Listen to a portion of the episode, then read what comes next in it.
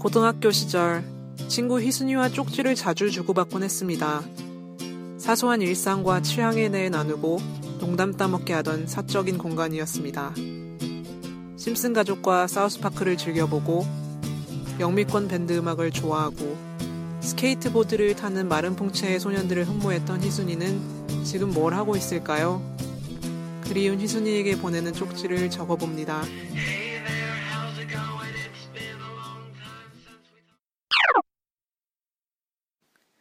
희순아, 잘 지내냐? 난 최근에 어쩌다 보니 JYP사 음악을 많이 듣게 됐어. 데뷔한 지 얼마 안 된 데이식스라는 보이밴드의 Congratulations라는 노래가 참 좋아. 내 발음도 좋아. 음악 식견은 없지만 왠지 이런 노래를 두고 구조적이라고 하는 게 아닐까 하는 생각이 들 정도로 한층 한층 쌓아 올린 듯한 안정적인 전개와 가사 내용 전개가 딱 들어맞아서 자꾸만 듣고 싶어지는 그런 노래야. 배신 때린 여친을 떠나보내며 너 참 대단하다, 축하한다고 썩소를 날리는 내용인데, 코러스에서 좀 더 절규했다면 어땠을까? 그러면 산뜻함은 덜 했겠지? 데이식스는 이름에서 알 수 있듯이 6인조 밴드인데, 실제로 음악을 만들고 악기를 연주하는 것 외에도 프로모션 활동을 방송사 음악 방송 대신 오프라인 공연으로 하고 있어.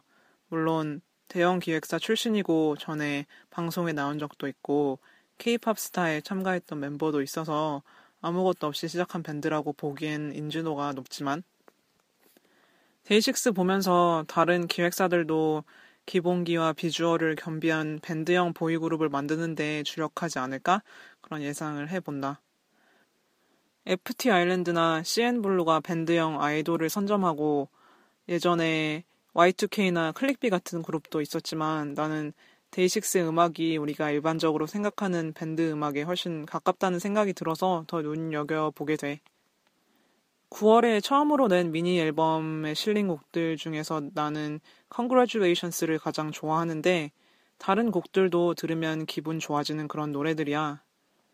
Free하게라는 노래가 그렇고 이상하게 계속 이래나 태양처럼은 꼭 팝 같아. 그래서 오히려 외국인이 높은 음조로 불렀으면 더 느낌 있었을까 하는 생각도 들고 코러스가 중독성이 있는 버릇이 됐어라는 노래는 소년스러운 분위기인데 가사에는 널 만지던 내 손버릇 이런 게 나오고 그래서 어딜 만졌을까 이런 게 나는 궁금하니까 Colors라는 노래는 왠지 고등학교 느낌이 쩌는 노래?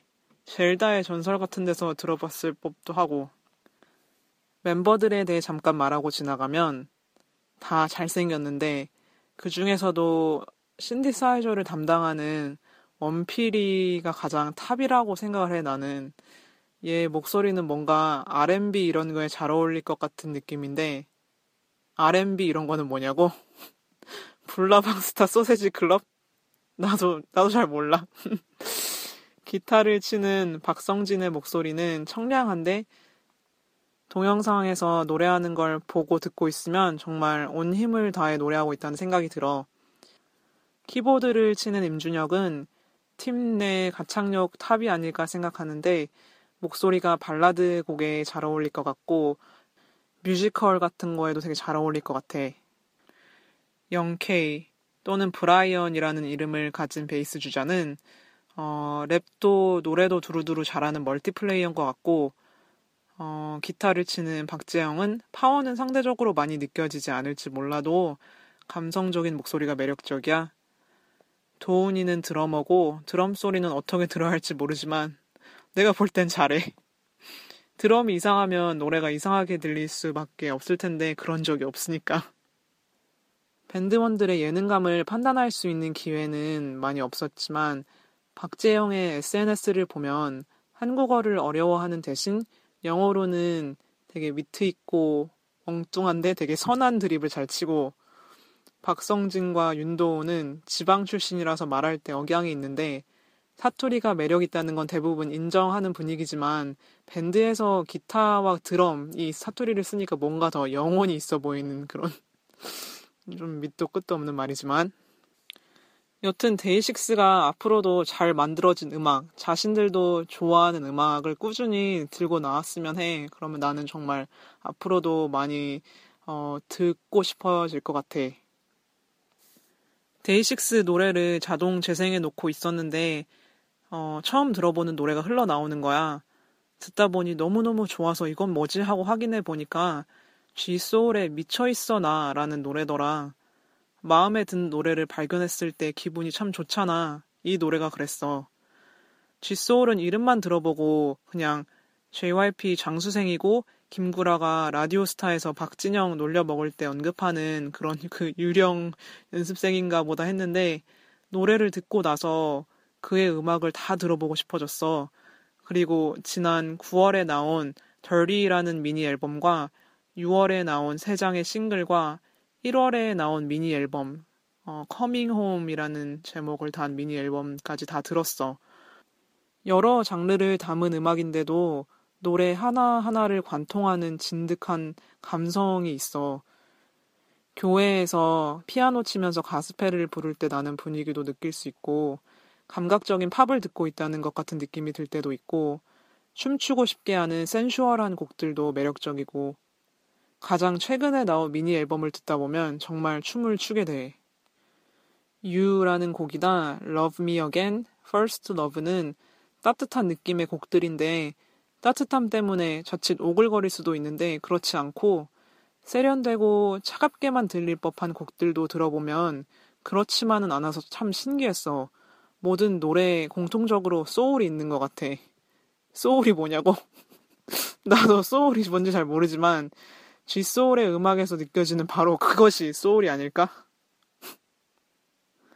가사는 간결하면서도 화자의 감정을 확실하게 전달하고 음악과도 잘 맞아서 듣고 있으면 화자가 어떤 마음인지 꼭 알 수 있을 것 같아.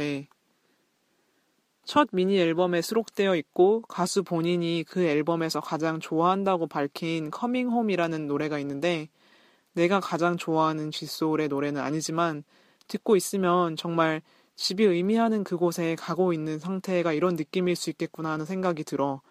집에 도착한 게 아니라 계속 가고 있는 중인 상태인데 그 과정이 쉽지 않고 비장함마저 들 때 너무 좋은 노래들이 많아서 너한테도 권하고 싶다.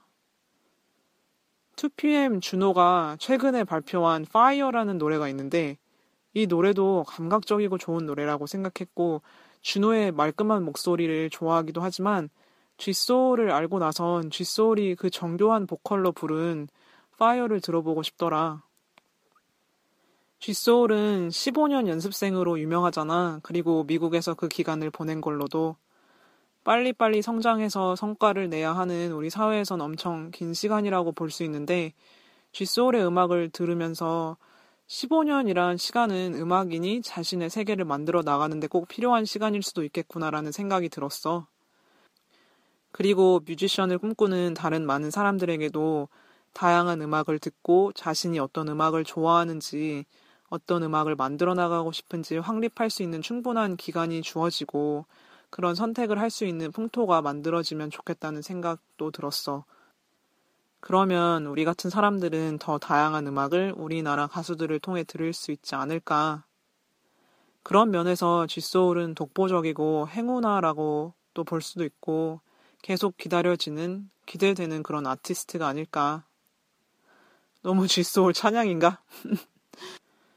G소울 관련 기사 읽다가 이게 발음이 맞는지 잘 모르겠는데 Fugees라는 그 그룹을 언급한 걸 보고 이런저런 음악을 들어보다가 Fugees의 일원이었던 로린 힐의 솔로 앨범 The Miseducation of Lauryn Hill을 듣게 되었는데 이렇게 멋진 음악이 있었는데 그리 오래된 앨범도 아닌데도 난 모르고 있었구나 했어.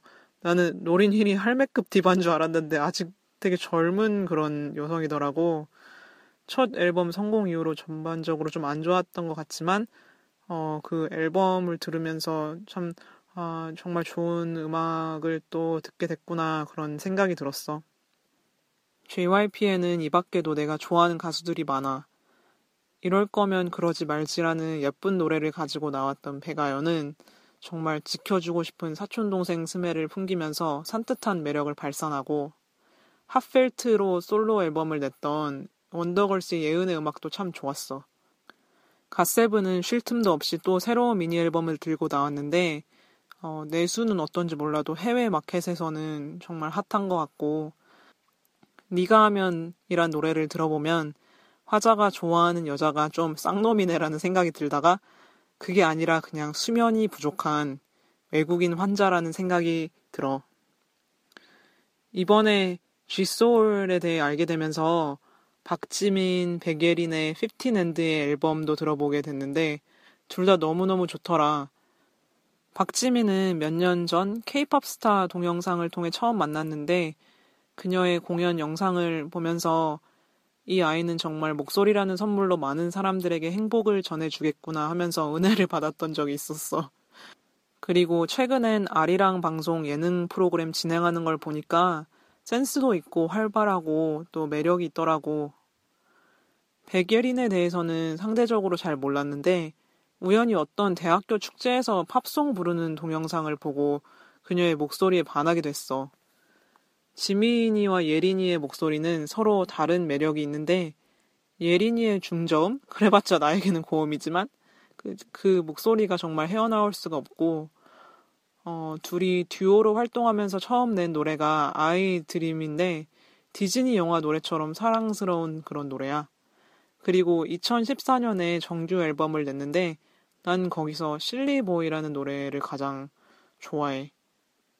아직 둘 다 어리니까 조급해하지 말고 좋은 음악 많이 듣고 만들어보고 마음의 언덕을 잘 가꿔서 오래오래 좋은 음악을 들려줬으면 좋겠어.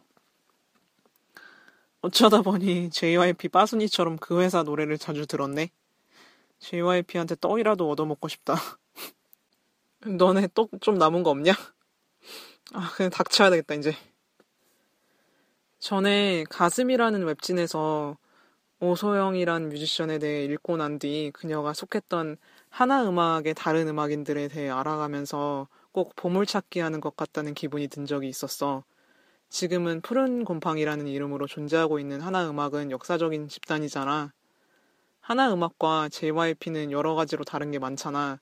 대중들이 두 레이블을 바라보는 대략적인 시각도 다를 거고. 그런데도 그 예전에 느꼈던 보물찾기 하는 것 같던 기분을 이번에 JYP사 노래를 들으면서 느낄 수 있었어. 갓세븐 덕에 데이식스 알게 되고, 데이식스 듣다가 쥐소울 알게 되고, 그리고 이름만 알고 있던 로린 힐과 또 피프틴앤드의 노래도 들어보게 되고, 다음엔 어떤 회사의 음악을 들어볼 것인가. 좋아하는 아이돌이 너무 많아서 선택하기가 쉽지 않구나. 날씨가 좀 쌀쌀해졌다. 감기 조심하고 이럴 때 그럼 나는 이만 줄일게. 이 방송은 친구 희순에게 보내는 쪽지를 빙자한 덕질이었습니다. 이번 쪽지를 위해 네이버 오늘의 뮤직 지소울 편과 웨이브에 실린 박준우 필자의 지소울 인터뷰를 참고했습니다.